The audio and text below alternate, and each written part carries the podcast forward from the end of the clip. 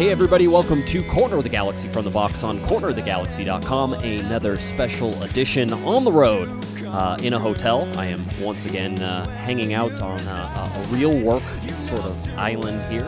Um, so in New Mexico currently, and this time not waiting for room service, but just between in some sessions uh, that I had going on. So uh, glad everybody could join us coming off the LA Galaxy's 2 0 win over the Vancouver Whitecaps up on the road. The first three points on the road for the LA Galaxy also means that they are now uh, have won three in a row. So a, a big deal for the LA Galaxy, a great win, and a superb second half, as we're certainly going to talk about a little bit here. Obviously, with me on the road, no Mr. Kevin Baxter this time. Kevin will be back next Monday, as I, I should actually be in town for that. So don't want you to get uh, too comfortable without him, but we're going to progress through this particular game. Uh, and I'll give you some of the highlights that I saw and some of the, the question marks maybe it asks or, or maybe it answers um, whenever we look at this. The, the big news here, obviously, was the lineup stayed almost entirely the same, except for one very important part. Uh, Diego Polenta not in the starting lineup, absolutely not in the 18 man lineup whenever you look at it. Uh, Dave Romney taking over his center back position. So if you were wondering whether or not uh, Skjelvik was going to be there on the left hand side whenever uh, whenever Dave Romney would be playing and whether Skjelvik would move back to the center and partner with Steres, uh, Guillermo Barros gave you the answer. And, and quite honestly, it's the right answer right now because it changes as little as possible as the, the Galaxy really want. Uh, Diego Polenta picking up an injury in the middle of the week, uh, apparently an abductor strain. And so uh, he was not available to come up to the game. And so uh, we should hear more on his availability as we get closer to the LA Galaxy playing Philadelphia Union on uh, Saturday night. So just sort of keep an eye on his health and his status as we go forward here. But really, it was a lineup that you expected from the LA Galaxy outside of Polenta. Um, you had Zlatan Ibrahimovic making his uh, his second ever start on turf. Some people were saying it was his first. No, he played in Minnesota last year. We remember that, and that's the worst turf in the league, and it's now gone. Uh, but uh, Zlatan getting the start here against the Vancouver Whitecaps um, on the carpet there. Um, so it was something to sort of watch and see how it goes. And then it was also interesting to see what Guillermo Barros Schelotto was going to do with the rest of the lineup. So you had Uriel Antuna on the left hand side, Sebastian Lletget in the center, Romain Alessandrini returning on the right hand side, uh, Joe Corona and Jonathan Dos Santos back in that midfield position. Uh, and then you had Skjelvik, Romney, Steres, and Feltscher with David Bingham in the back. And very rarely do you ever get to analyze a game that turns so clearly and so quickly on a single play. Uh, and that's exactly what happened in this game. And we can all agree that if this particular play didn't happen the way that it happened, um, that you would have seen something uh, completely different from the LA Galaxy and, and, the Vancouver Whitecaps. This would have been a different game. But of course, we're talking about the very opening minute, 48 seconds into the match. Uh, Jorgen Skjelvik slips a little bit as he's going uh, to try and cover a Vancouver Whitecap player who had penetrated into the box. Um, he slipped, he recovered, he goes after the ball sort of haphazardly. Uh, you can call it a soft penalty it certainly was. I think it was soft. It, it's still a clear penalty in my mind. Um, Skjelvik already in a poor position, so he's not going to get any uh, any sort of benefit of the doubt from Baldomero Toledo, uh, who was the referee of this match. He, Toledo wasn't going to bail out Skjelvik on this. There was no way. And so Skjelvik comes in um, and uh, and knocks player down, and quickly there's a point to the spot. So this is what you have. You have uh, the left back for Vancouver Whitecaps. We talked about him, Ali Adnan, who had been a real um, good player for them in their in their last couple of games. Remember, this is the same team who played against the Seattle Sounders, who are one of, I believe, the unbeaten's in the Western Conference. Um, and they played the Seattle Sounders up in Vancouver last week, and they got a draw out of it, a 0-0 draw.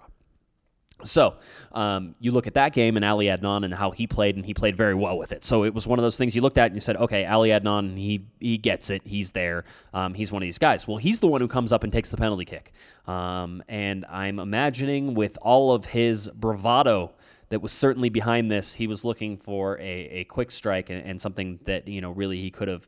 Uh, led this Vancouver team to a one nothing lead on. Uh, instead, he goes after the Panenka, um, and the ball he hits it so horribly. This may be one of the worst Panenka's worst penalty kicks I've ever seen. Um, the ball doesn't even make it to the goal line. Uh, David Bingham dives to his left here, uh, and that's something that's important to sort of point out. Bingham dives to his left. He's already moving that direction by the time that uh, Adnan hits this ball. and this little chip that he hits, this little soft sort of tug on it. Uh, maybe his foot gets caught on the turf, however it goes. But Bingham is moving to his left. He has enough time to stop his momentum, crawl back to the right, and stop that ball from going over the line. And it's still six inches from the line. And all he had to do was basically just get in front of it. It w- wasn't hit with anything. It was supposed to be, you know, this little chip down the middle. And usually, if you do those dinks, you're still trying to dink it, you know, over the goal line. Um, with the spin on it and however it happened, it, it was a save from David Bingham. If Ali Adnan comes in there, and you could see Mark Dos Santos, uh, the, the coach of the Vancouver Whitecaps, just shaking his head and, and sort of, you know, this is the danger of, of the Panenkas. Uh, Zlatan Ibrahimovic said afterwards, he goes, "Yeah, I, I felt sorry for the player," um, and you could understand. He goes, and he goes, "Let me let me make let me make it clear." And I'm paraphrasing here. He's like, "Let me make it clear." He goes, "I was still happy that he missed." He goes, "But in that situation, you you feel a little bad for him."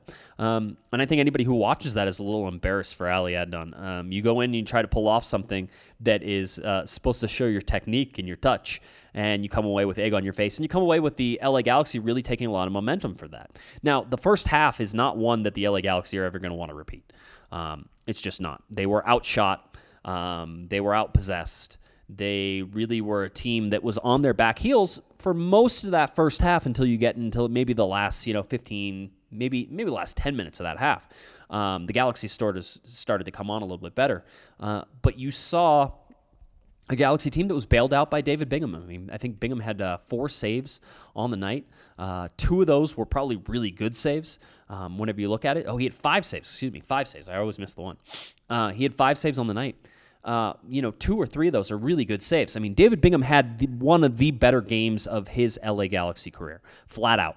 Uh, there's there's really no denying it. And in fact, if you're going to ask for a man of the match, I'm going to give you David Bingham. He's going to be that guy. He had to make one save in the second half. He made it, and and that was it. And we'll talk about how good the LA Galaxy were in the second half. But let's talk about the pl- problems that plagued the LA Galaxy first in the first half. And and really, there was so much space between, um, you know, uh, Jonathan Dos Santos and Joe Corona and the back line, and that was Dave Romney and it was Daniel Steres. Um, there was just too much space there. Add to that that the pairing of Romney and and and Skjelvik over on the left hand side was not coming off very well in the opening seconds. I mean, that's what led to the penalty kick. And people want to say that Jorgen Skjelvik had a horrible game. He, he didn't have a great game. Um, I'm not going to say that he had a horrible game. He actually made some good defensive stops.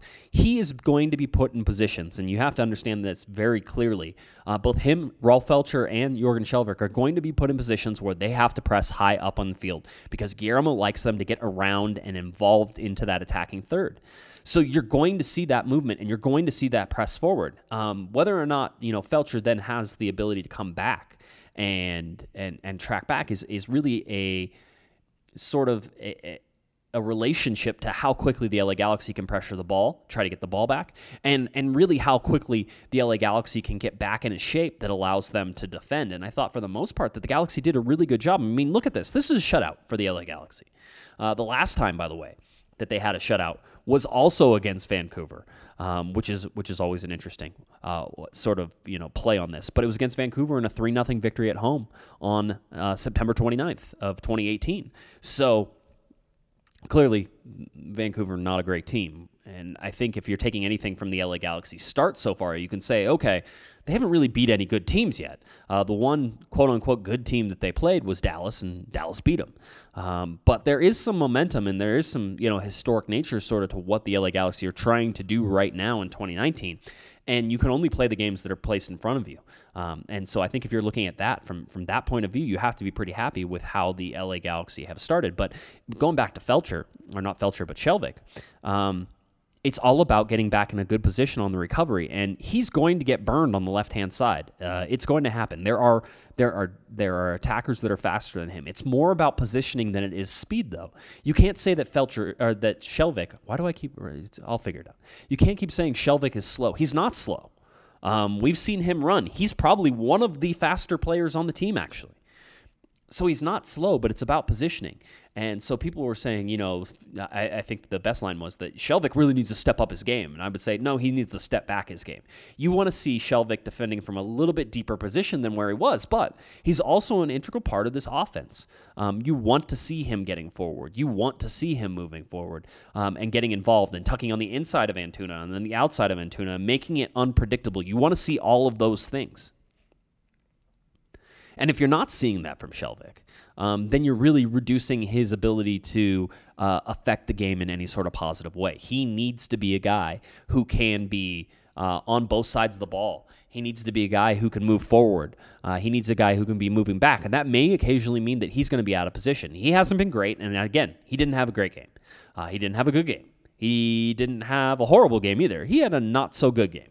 Uh, and certainly the pairing between him and Romney um, had an issue with that. I'll, I'll, say that Vancouver also had a lot of room in the midfield in that first half.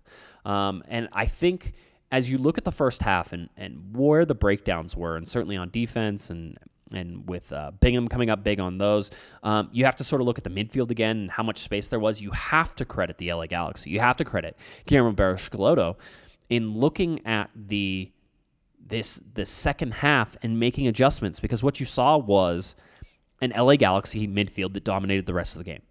Um, you saw an LA Galaxy team that dominated the rest of the game. You saw a team that was able to pass and move and open up space pretty much at will for Vancouver. I mean, the Galaxy got two goals. Should have had a third. Zlatan also scored. Um, uh, scored one that was was called back that shouldn't have been called back. He was onside. Um, and how VAR gets that wrong, I can explain all all sorts of things. I think I'll save it for another podcast to sort of explain how VAR quote unquote gets it wrong in that sense, and that makes sense. Um, and it all has to do with what the original call on the field was and whether or not there is enough evidence to sort of overturn that call. Um, but it's getting to the point where clear and obvious, maybe clear and obvious to everyone who's watching it, but not the referee who is trying to make that VAR call. And that clear and obvious threshold changes with every single referee. That's the biggest problem. You think that you think that clear and obvious is a good description of how you'd want referees to ref these games. In my opinion, it gives them way too much latitude to determine what is clear and obvious according to them. Some referees are going to be like, yeah, I can't tell whether he's offside. He looks really close. And certainly you have to understand there are angles at play here, um, a, whole bunch of things. I mean, it's one of the reasons that offside modeling um, on Twitter. It's one of the reasons that, that that account is so popular is that building a 3D model of the field from the photos that are taken and being able to project a line that then uh, is able to measure where players are. Um, you know, that's something that VAR needs, and the technology is there, and that needs to be implemented because you've seen, I think it was in Italy or something like that, where the, the guys are holding up a, a piece of paper on the line. You can't do that. There's lens, there's lens curvature, there's angles, there's all sorts of things. So when it's really that close, what it comes down to is how close is it? Am I sure that he is onside? He looks onside. It looks pretty good, but is the angle fooling me from where I'm seeing it? And did and you have to remember the original call here really is very very important. The original call here is that he was offside. All right. Now, how the referee determines that he is offside from what he saw in that particular moment is sort of where this goes screwy. If it's that close, which it clearly was that close, the referee can't raise his flag on that. Um, and that's where this gets because if he keeps his flag down, that goal counts. All right. So anyway, I know I said I wasn't going to explain it, but that's sort of where it is. You you have to understand there is lens distortion. There's angle distortion. There's the fact that the lines that were raked into the synthetic surface there at BC Place may not have been perfectly straight. So that's also a distortion issue that you could have. Looking at all those things, it's very difficult sometimes from video to determine those things. But by saying that there is this threshold that is clear and obvious, the only thing that is clear and obvious about clear and obvious is that it's not clear and obvious. Um, there's too much leeway in there. There's too much gray area for a referee to be like, nah, I don't want to touch that. I'm going to let it go. Um, and in this particular case, it cost Zlatan Ibrahimovic a goal, and he even commented and he said, I had one stolen from me. And he was right. He absolutely was right. Um, and again, I think that there needs to be a 3D model brought into play on these, and I don't think it's that difficult to do. If they can put a yellow first down line in the NFL, um, then they can certainly string a line that is perpendicular to the last player or the second to last player um, from the goal, and you can draw that line, and then you can tell whether or not somebody's there there should be no reason, quite honestly, that there isn't there. And and soccer has enough money in it worldwide that that should be a priority for everybody. That's just my little thing. But the big thing that you have to see here is that Dan Steres gets a goal again. Again, Dan Steres and Zlatan Ibrahimovic going uh, neck and neck in terms of the um, the golden boot that you have seen so far. Dan Steres with his uh, his second goal of the season. So a, a guy who is uh, who's playing a little lights out, and the guy who we have told you about uh, is most likely to be replaced whenever you look at who's coming in for the LA Galaxy and Giancarlo Gonzalez. And again, I'm, you know, as as I have been sort of away from social media and tracking down some of these things right now, there's still this anticipation that Giancarlo Gonzalez is going to be on the LA Galaxy and that he will then, of course, take, um, you know, Daniel Steres' spot. Totally unfair. Totally unfair. Also, it's uh, that's life. I, I don't know what to tell you. It's soccer. It's a game. Um, and when you look at all these things, you're going to say, okay, if they're going to bring somebody in, then who's he going to play for? Then Giancarlo Gonzalez um, is going to come in for Daniel Steres. And again, not fair, but uh, it, it's something that that's certainly you can understand. Uh, Dan Steres with two goals, Zlatan Ibrahimovic with four goals. Uh, Zlatan would get his second um, to sort of uh, extend the lead, and it was a great job. Uh, I think assist from from Rolf Feltscher there as it came in on the right hand side, and Zlatan was able to bring it down and body guys. And he talked afterwards about how he goes maybe they got a little too relaxed. Um, in terms of the defending, they thought that they had him, and there certainly were a lot of guys crowding him early on. Uh, they gave him too much room and, they, and he punished him. And that's going to be the story throughout the year. If you give Zlatan Ibrahimovic too much room, he's going to punish you. This is this is not something new. Um, the same probably goes with Wayne Rooney. The same thing probably goes with Carlos Vela. Um, it, goes with all the top goal scorers, but even more so with Zlatan with how physical he can be um, and, and, what he can do uh, to opposing defenses. And you saw Vancouver slack off a little bit, and it was coming. You could feel it building. Again, the second half was so good from the LA Galaxy. You want to see a team adjust on the road. Um, I tweeted it out somewhere about halfway through, uh, or actually probably whenever the uh, the last goal had been scored um, by the Galaxy, 71 minutes. I said the Galaxy should absolutely close this out, two to nothing. There should be no goals. You know why? There's a bunch of reasons. Well, there's at least two reasons. One is because they have the talent to be able to close it out. And two, with their quick passing through the midfield, there's no reason that Vancouver really should have had much of a shot there towards the end. Yes, they got some shots off at the end. Yes, David Bingham had to make one save in the second half. That's fine. But really, you saw a Vancouver team that is not as talented. Uh, you saw a Vancouver team that is not as developed right now as the LA Galaxy. You saw a Vancouver team that struggled to contain an LA Galaxy team. And if you're looking for comparisons, um, that was not the case with Seattle uh, Seattle, and Seattle should have won that game. Clearly, they I think they got a little unlucky, but the the fact is that they didn't score the goals. Uh, they didn't pull it off, and Vancouver had chances to win that Seattle game multiple times as well. I think that if you look in the first half, you could say that Vancouver, you know, had some chances um, and had some good chances, and, and David Bingham really did a, a great job on a lot of this to come out of his box to make saves. Uh, David Bingham is exactly the goalkeeper the Galaxy need right now. Thinking about replacing him is one of those things that it's a waste in in manpower and time whenever you start to think about it. it doesn't make sense because you already have a guy who's being paid probably a significant amount of money that is going to come in here and and really still do a great job for the LA Galaxy. And I, so I think that if you're looking at that and you're trying to see where he's at and his understanding of where things are, and how he goes about his game, you can't fault David Bingham for anything right now. Um, David Bingham has been ridiculously good for the LA Galaxy through these first five games. Uh, so the LA Galaxy, you know, did a great job. Jonathan Dos Santos again, Joe Corona again, Sebastian Lletget was fine. Uh, Romain Alessandrini, he's a guy who sort of continues to be rusty. He's a guy who continues to struggle a little bit, and granted, he's still coming off of a uh, uh, a, a an, an injury. Um, and so this was a second game back, but you like to see him out there. Uh, this is a guy who is more than capable of providing some offense, and you saw him take some shots. Um, I had no problems with any of that. He went 82 minutes in this game. Uh, LA Galaxy did a really good job, and Guillermo Barros did a good job of forcing Vancouver to make their changes first. Vancouver made it in the 59th, the 66th, and the 74th. Galaxy still hadn't even made a change yet. Uh, finally brought on Chris Pontius for Romain Alessandrini in the 82nd, and then Ema Boateng two minutes later, and then four minutes later you had um, Diedie Traore making his MLS debut for Jorgen Skjelvik. And so looking at those substitutions, I, you know, I liked it. I think that there were people who were thinking that Zlatan was going to get pulled off, and – if you're playing the smart play, if you're using this as terms of, hey, I probably don't need a 37 year old guy out there on a surgically repaired knee running around on turf or wherever.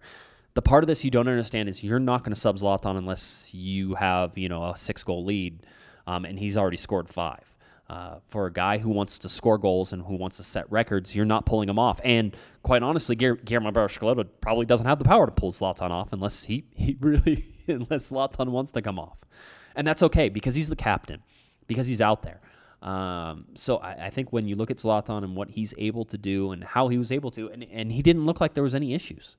Um, I didn't see him look like there was any issues. He got kicked a couple times. That's that's sort of the rough rough part of the game for him, and he knows that. So for me, I mean, you, you, again look at the LA Galaxy, you look at the the second half that they had, and you have to be impressed with what they were able to do. I mean, really, they shut down Vancouver in the second half, and that was after a Vancouver team probably should have scored some goals in the first half. Learning from the mistakes, making adjustments. If we're learned, if we've learned anything so far from Guillermo Barcelona, it seems that he can make halftime adjustments and really have the Galaxy come out and, and play better. No, it wasn't a uh, Minnesota win. Uh, it was better probably than a Portland win.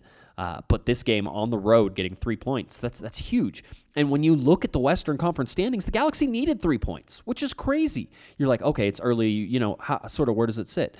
The, the top team in the league right now is LAFC at 16 points. Seattle has 13 points. The LA Galaxy at 12 points. Imagine the Galaxy get one point from that, and they only have 11 points. Yes, they're still in third place, and you're starting to see some shuffles. But with the points per game as strong as it is right now for the LA Galaxy, they're looking pretty good. In fact, if you adjusted for points per game right now, the LA Galaxy would drop down to fourth in the Western Conference. Houston Dynamo would jump up. Houston's only played four games. Galaxy have played five games, and Los Angeles uh, and LAFC has played six games. Six games and a 2.67 points per game average. Uh, Seattle at 2.6 in five games.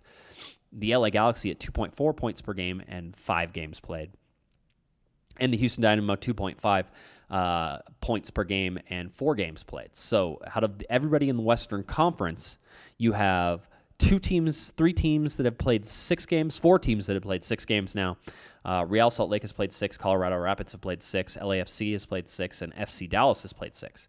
Um, so if you look at where the LA Galaxy stand right now, not only do they have more points than FC Dallas, who lost to Orlando, yes, in a crazy game. Um, not only do you have FC Dallas dropping points and the LA Galaxy stepping up, it was a points gained week.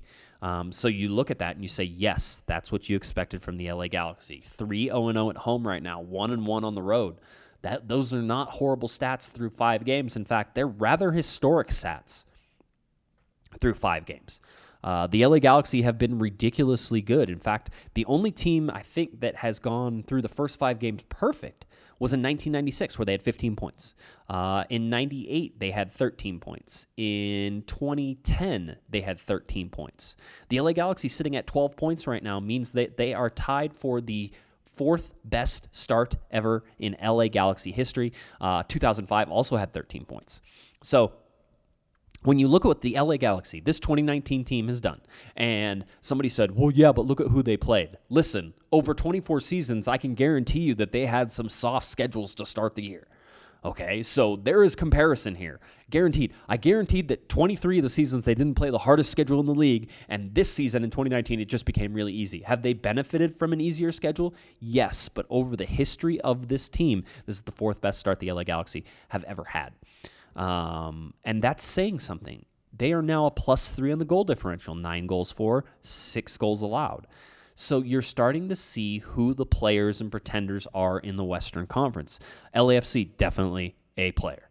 Uh, Seattle Sounders right now, definitely a player. Um, you know, I think FC Dallas is probably going to be there. Sporting Kansas City has only played five games, and they have been focused on the CCL. So you can't uh, on the Concacaf Champions League. You can't sit here and say that oh, Sporting is at seventh, and you can just sort of write them off. You better not write them off. Sporting Kansas City is a ridiculously good team. Um, and so you expect them to be there. So are the LA Galaxy in our minds, you know, the top five in the the Western Conference? Yeah. Is the Houston Dynamo one of the teams that maybe is a pretender right now? Could be. Could be, but we don't know that. It, from what it looks like right now, they're 2 0 1 at home, and they're 1 0. Um, excuse me, yeah, 2 0 1. This is a team that's played four games. You don't know yet. That's one of those that's sort of iffy. But they have 10 points from four games, and they have a higher points per game total than the LA Galaxy 2.5 to 2.4. So you're starting to see the Western Conference fill in. And so what you are seeing is the bottom dwellers. Um, the San Jose Earthquakes, who got their first win over the Portland Timbers. Just embarrassed the Portland Timbers, which is nuts. Uh, Portland being dead last in the Western Conference, tied with the Vancouver Whitecaps, dead last. You're talking about two teams the LA Galaxy have beat. Again, the the the the stats and metrics don't stack up great for the LA Galaxy when you look at who they beat, but they've still won those games. And getting this fast start right now is more important than worrying about what the level of quality that they have beaten right now. That's that's a simple thing. Take the points now. Okay, this, the the schedule is going to get harder. Everybody knows that. Okay, but for right now, for the LA Galaxy, they're doing what they need to do. They're they're attacking in the areas that they need to attack. They're winning games that they need to win. They're making adjustments whenever they make mistakes. I mean, you're going to go up against a, a, Philadelphia team this Saturday, and we're going to have a live Thursday show. So don't worry. Th- Thursday show we'll get you ready for you know the LA Galaxy versus the Philadelphia Union. That will happen. Um, but you were looking at the Philadelphia Union coming in, who are a good team right now. Just beat FC Dallas. Philadelphia was home. FC Dallas on the road. Um, you have a Houston Dynamo team that is, as we said, sort of a question mark that is coming um, on Friday, April 19th. So that's coming in. You have a Minnesota team who you have already played and who you have already beat, but you have to go to their brand new stadium and play them on Wednesday, April 24th. You have Real Salt Lake, who always plays the LA Galaxy very tough and is sort of in that middle unknown section right now of the Western Conference standings. So that's something to look at. You have New York Red Bulls away. You have Columbus away. I mean, you know, again, the schedule's going to get harder for the LA Galaxy. Um, everybody's well aware of that. But right now, the best thing they can do excuse me, the best thing they can do is put together a schedule or, or put together these wins early so that way the schedule that gets harder whenever it comes to, you know, these these later times is is still um, you know, there's some cushion there. And so getting as many points as you can right now is a good thing. And the Galaxy are doing what they have to do.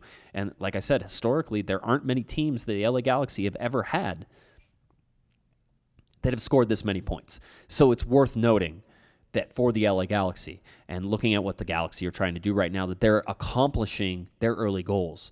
Um, you know, uh, again, three consecutive wins is nothing to sort of laugh at. Um, they had three consecutive wins last year. What happens whenever they get to fourth, four consecutive wins? Oh, well, that's that's a much longer story that needs a lot more research. But don't think it happened last year. So, and it probably didn't happen in 2017. So, do you have to go back to 2016?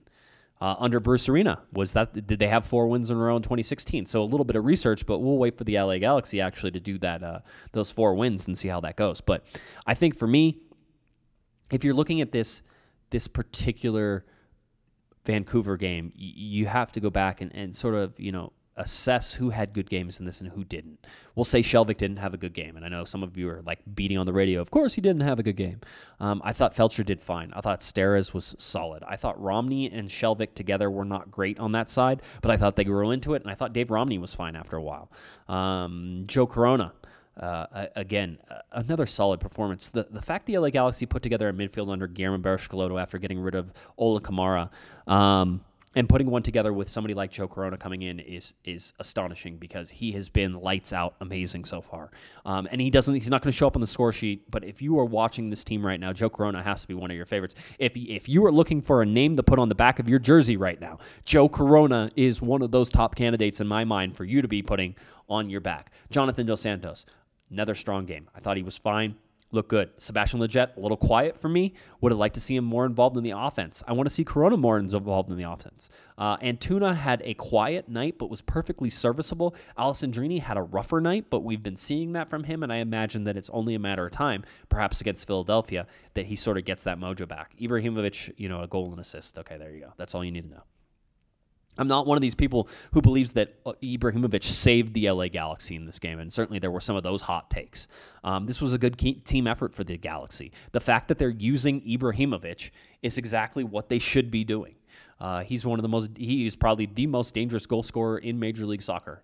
Um, I'm sure that there would be people arguing that maybe Wayne Rooney is that guy, or maybe Carlos Vela is that guy, and certainly you can make arguments for all of that. But they none of those have the physicality that Ibrahimovic does, and so he's able to force things into happening more than just creating uh, chances all the time. He can force that ball into the back of the net. So that's sort of my take on that Vancouver game and and what it means. And I think if you're a Galaxy fan right now, obviously you're happy uh, obviously, it's making for a better week for you whenever the LA Galaxy went on Friday, but it's crazy that they won on Friday.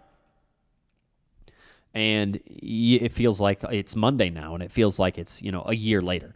Um, so that's you know just something to sort of keep an eye on. Uh, yeah, we talked about Polenta. We talked about you know Dave Romney getting his first start of the year. Remember, Romney didn't start at all um, coming into this year at all. He, he, got, in fact, he got his first minutes of the year um, for this start, and the last time he started was in the very the season-ending game on October 28th in that 3-2 loss against the the Houston Dynamo. So it was interesting to see that. We started about we talked about Zlatan Ibrahimovic playing on turf. Last time he played on turf was October 21st, 2018, in that 3 1 win at Minnesota. But he also played in a 1 1 draw against the Portland Timbers as he came on and played 18 minutes as a sub. If you remember that, that was sort of his first foray on a turf. And after that, he was like, "Oh." After the game, Ibrahimovic talking about how he hates turf, um, how he thinks it's not part of football and it shouldn't be part of football. But the turf here in Vancouver wasn't as bad. Um, was his basically was his basic take on it. Look at the foul 48 seconds in. You look at the penalty kick saved by Bingham in the second minute. All these things add up to an LA Galaxy win. But uh, again, we talked about it and I opened with it if Ali Adnan puts that ball in the back of the net, it's one nothing. The Galaxy probably lose that game. I think you can say that they battle back and they do as best they can in that, but it changes the complete complexion of that game. Um, Ali Adnan did himself no sir, no he, he made himself no new fans uh, with Vancouver Whitecaps fan whenever he didn't bury it. And if you looked where Bingham was, um, you had you had seventy five percent of the other direction uh, to to go at. So uh, Ali Adnan, you know, he you can almost say he lost this game for Vancouver. Vancouver had their chances, but after that, there was nothing quite as clear as whenever uh, whenever David Bingham's laying on the ground to his left after thinking that there's going to be a penalty kick that direction, and he still has time to get to his knees and scramble back to his right and stop the ball from going over the goal line. That's crazy. That's crazy. Um, so I, I, did like um, one final note, sort of on the game, is I did like, uh, you know, Joe Corona getting a little more involved in the offense. I think he had a couple shots. Um, you want to see that from from him more, and you want him to be. You need somebody in that triangle. You need somebody in that triangle to be a scoring threat. You have to have that. If you don't have that, you're going to lose. Um, you know the ability to just just continue to find goals and, and to open space because if people think you're not going to shoot or if you've shown that you're not going to shoot and you're not going to score then they're not going to mark you as tight. And that means that there is less space for somebody like um, Antuna or less space for Alessandrini cutting inside or or less space for Zlatan Ibrahimovic. And so you need somebody you need legit legitimately needs to be a goal scorer on this team and he needs to score a goal here soon so that way he can start to understand that with Zlatan running in front of him and with all those other things that yes he's a great passer and he can do it but if he starts scoring goals, now you have to watch Ibrahimovic. You have to watch Alessandrini. You have to watch Antuna. And you have to watch Lletget. And then Joe Corona coming behind for the late run. I mean, the Galaxy have been doing such a good job of pinching on the defensive side of things that they're getting turnovers high up the field. They're also doing such a good job of pressing forward on the counterattack that there is so much room for a late run for somebody like Joe Corona or Jonathan Dos Santos. I think that's the next evolution of this team is to start hitting that second level of midfielders um, that are coming in behind the play uh, to be able to score and to let Zlatan clear some traffic for you, to have him go in there and run to the near post and have a backtracking um, sort of curved run towards that back post where you could find a guy like Joe Corona who's wide open and could then fire in. So those are the things you're looking. There still needs to be evolution here because if you saw the first half, you can't be happy with how the LA Galaxy put things together. Um, that first half was bad. The second half was good. Not to make things too simplistic here, but the adjustments the LA Galaxy made, and, Zlatan alluded to this a little bit. He said, you know, maybe they got tired, speaking about the defense, maybe they got tired because they, you know, gave 110% in the first half. And it seemed like with the, how good Vancouver played in the first half, that's a real possibility. That they gave it all and they didn't have the stamina. And we had talked earlier in the preseason about the LA Galaxy and Javier Valdecantos and how he could possibly, you know, help them win a game just by the training that he's doing. And this very well could be one of those games. The Galaxy had the gas in the tank at the end, Vancouver didn't. So if you're trying to assess that, you're trying to take a look at that, you have to say the LA Galaxy are a ridiculously talented team right now. Um, and they're a team that is uh, winning the games that are put in front of them you know, again, I don't think any uh, all of these games have been perfect. I think Minnesota was the most perfect game the Galaxy probably had, and there was 20, you know, 30 minutes where they scored two goals. Is this game more perfect than Minnesota? Maybe. Maybe not. Minnesota scored a whole bunch of goals in, in little sport, spurts there. You know, is this game better than the Portland game? Maybe, maybe not. Again, just in, in terms of how Portland played, and the reason that you know I was so impressed is Portland played to draw that game. At least Vancouver came to win. Um, and so, you know, going up to Vancouver, they're in front of their home fans. Uh, Zlatan Ibrahimovic basically thought it was a home game with as many people who were cheering for him that were out there. Um, so, looking at all those, you sit there and say, okay, you know, we, we get it. We, we get what, what sort of comes from this. And, and so, I think the Galaxy felt comfortable in, in Vancouver. I think they grew into the game. I think their passing was better in the second half. I think their spacing was so much better in the second half. Um, and really, all those fast breaks that Vancouver was able to get out on in the, in that first half really did sort of die down in the second half. Um, and so you again, it's the adjustment of tactics. It's enforcing players into different zones.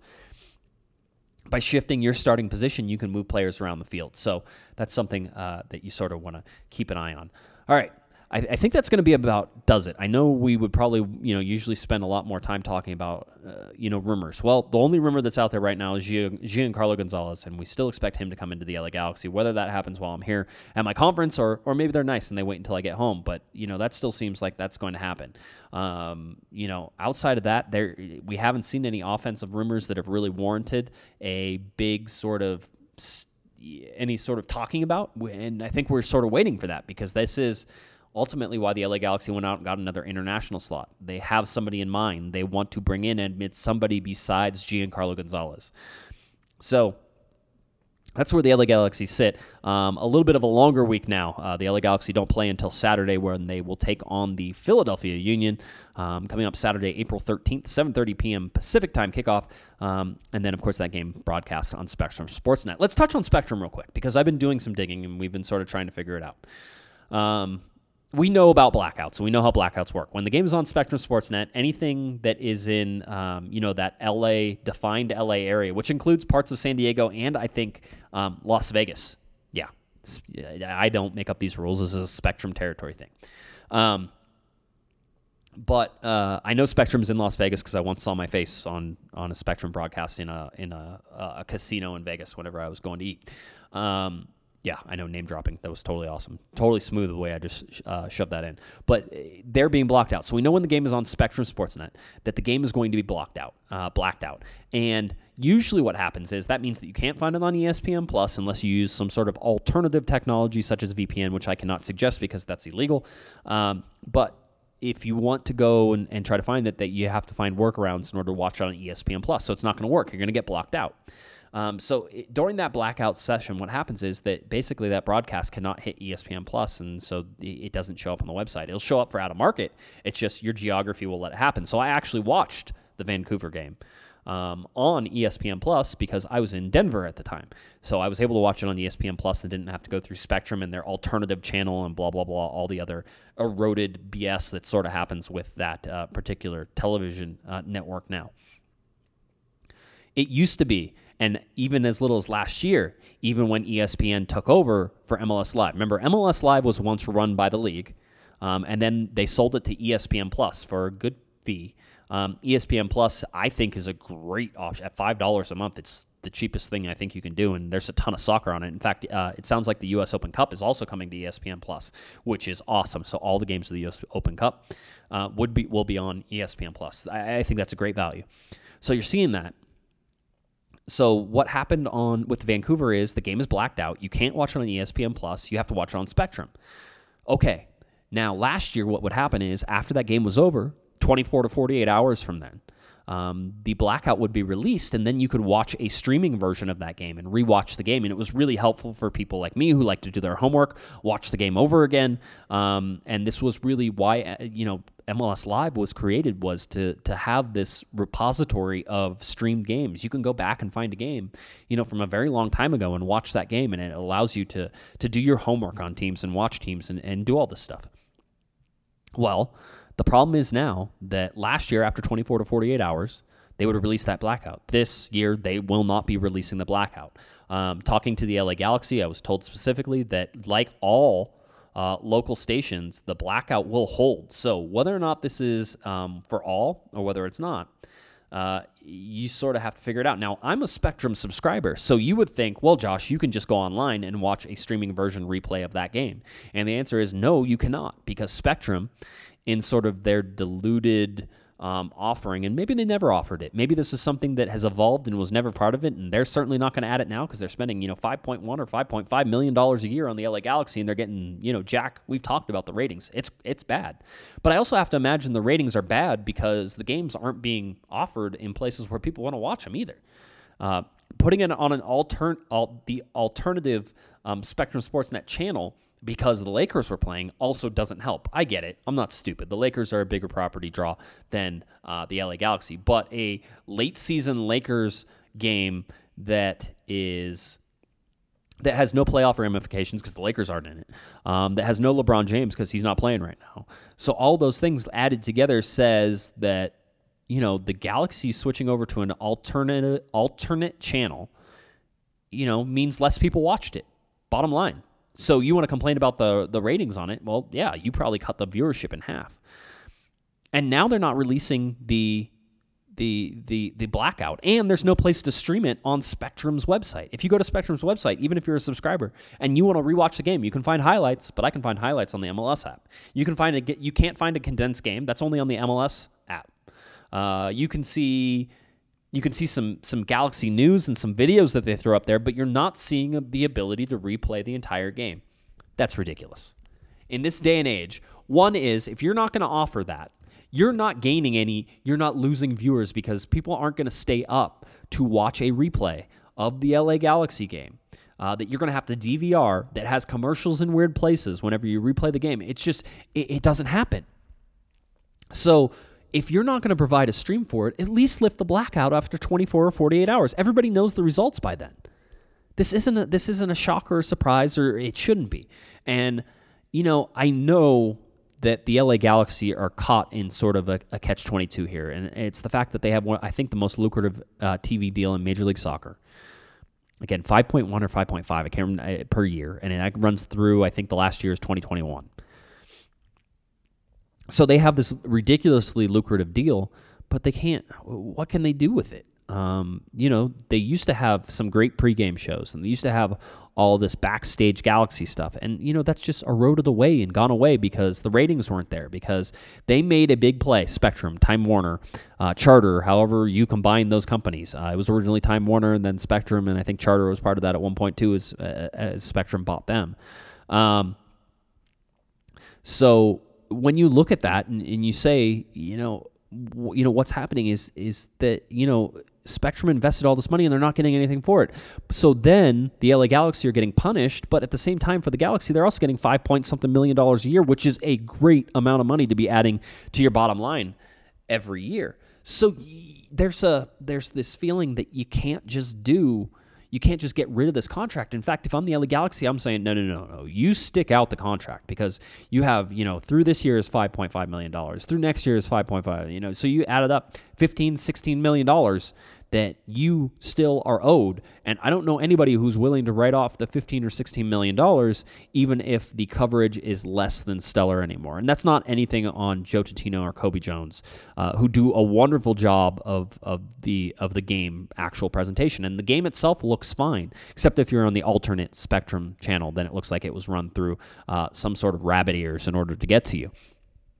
So that's that's the the big issue here with this television contract is for the Galaxy they're of two minds. You want it to be more accessible to everybody, and certainly I know that I got frustrated on Friday night trying to direct people to the right place, and the fact that people were asking me and not the LA Galaxy means the Galaxy have a serious information problem.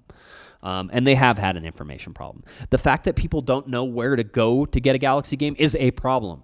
That's why, uh, again, I've been a big proponent of it and something we've talked about the LA Galaxy and, and Major League Soccer, it, it, looks like Major League Soccer said, hey, everybody, and this is all teams, not just the Galaxy, hey, everybody, don't renew your contracts through 2021. All right, we, we want to stop it. There can be no local broadcast contracts past 2021 because we want to package these. We want to put them all in one place and we want to see if somebody wants to bid on them. And that could be somebody like ESPN Plus who's like, yeah, yeah, we want them all and that means in market, out of market, it doesn't matter. You know where to go to watch a game. If you have, and, and I'm sure there'll still be some nationally televised games, maybe maybe on ESPN. Maybe ESPN takes all of the bidding, and, and it's not a joint bid this time by Fox. But if that's the case, best case scenario, everything's in one place. You don't have to worry about anything. You know where to go to watch a game. If you want to watch soccer, you go to ESPN Plus, which is what I do on the weekend, but you still have to like figure out where the LA Galaxy are playing and whether or not it's in market, out of market, nationally televised or anything else in order to figure that out. If you could just simplify that and say, "Listen, your team's playing, it's on ESPN Plus." That's it. Just go there. That's where the team. It doesn't matter if you're in market, out of market, where you're watching from. You will be able to watch your team and the rest of the league play I don't know about you, but that sounds like such a ridiculously great deal um, that I'm willing to pay, you know, actual money for it. Because for for a research side of things, having the ability to stream games and look at games um, and rewatch things and watch condensed games and have it all be, you know, easily put on your Apple TV or on your, uh, you know, your your Roku or or whatever streaming service sort of you have connected to your television to be able to do that and do it seamlessly and easily and to know where that always is. Again if there's a game on, you know where to find it.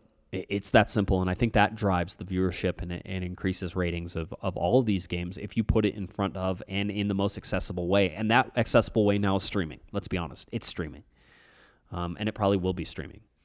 And yeah, that'll mean that some people who have legacy televisions uh, won't get to watch the Galaxy because you know they don't know how to do streaming, and the percentage of people that I imagine you would lose would be so small because it's already such a small percentage of people who watch the LA Galaxy games. Um, whenever you're talking about on the on television, because the ratings are bad, we know that. Um, but this has a chance not to alienate a fan base because right now the LA Galaxy and Spectrum are alienating a fan base. And again, I don't know how much the LA Galaxy can do. Um, certainly, there's some contractual obligations that Spectrum has to abide by, and I'm sure there's some contractual ob- obligations the LA Galaxy have to abide by. But either way, something needs to be done about this television thing, and I'm not sure the Galaxy can afford to wait till after the 2021 season. Um, which is interesting because again, who's going to give up 15 or 16 million dollars? But Spectrum could be a um, a nice player, which we know they're not a nice player anywhere else, and allow ESPN to lift a blackout on theirs. So that way we could actually watch replays and have streaming replays. Or they could provide streaming replays themselves, or they could provide, provide a streaming option that covers all of their channels and not just one channel. Because that's what happens. You can usually stream the game on Spectrum on their website. It's not great, but you can do it. You can stream that game but only if it's on the main Spectrum channel, not if it's on the alternate. And how they can't figure out how to put a different stream into a website seems like a technology company and a, and a broadcasting company would be able to figure that out. That has not been the case so far. All right, that has not been the case. So uh, again, doing some more digging on this, but right now it feels like Spectrum just you know just wanting to play hardball because they can, or not wanting to put the effort into it. Um, quite honestly, that that could also be it. All right, LA Galaxy have a game coming up on Saturday, April 13th, 7:30 p.m. kickoff time against the Philadelphia Union at Dignity Health Sports Park. The game will be on Spectrum, but you can always get around the the ability to not see it on Spectrum or if you don't have Spectrum, you can always get around that by just going to the game. 7:30 p.m. Saturday night really a, a, good Philadelphia team is coming in, and on Thursday, I think we're going to have a better chance at, at, sort of taking a look at what we're going to be what we're going to be able to see from Philadelphia, and uh, and how that affects the LA Galaxy. All right, again, uh, I am off in location right now. I'm in New Mexico in a hotel room. Um, I'm away on a conference for my real job, so I wanted to make sure I gave you this update on Monday. Don't want to miss this out, and, and make sure that everybody gets uh, sort of at least my thoughts on the Vancouver game. And you know, and as far as news wise, it, it sort of seems that that's where we're at right now. It doesn't seem like there's any big breaking news. Um, there's nothing else really that we need to look at in terms of you know what's happening and anything else that pops up between now and Thursday will of course be listened to and and talked about on Thursday. So we got a bunch of stuff still to go over on that Thursday show. Uh, I'll do my best on getting a great, competent co-host. So That way, you're not stuck with hearing me for all by myself for another week. But hopefully, this did enough of a job to get you through your Monday, uh, to get you through your Tuesday, as you get ready for the game on Saturday and again a live show on Thursday. Uh, cornerofthegalaxy.com, click on the live button. All right, I think that about does it for me. If you're looking for me on Twitter, it's at Jay Guesman, J G U E S M A N, and of course at Galaxy Podcast. Uh, head on over to the website, cornerofthegalaxy.com, where you can click on our shop button for all of our t shirts, our stickers, all sorts of fun stuff. And of course, I'm willing and, and ready to see you guys out on Saturday for the game. So make sure you stop by and say hi. All right. Uh, I think that about does it. I'm Josh Guesman. You've been listening to Corner of the Galaxy from the box in New Mexico this time. Uh, hope everybody has a safe week, and we will catch up with you on Thursday. Have a great one, everybody.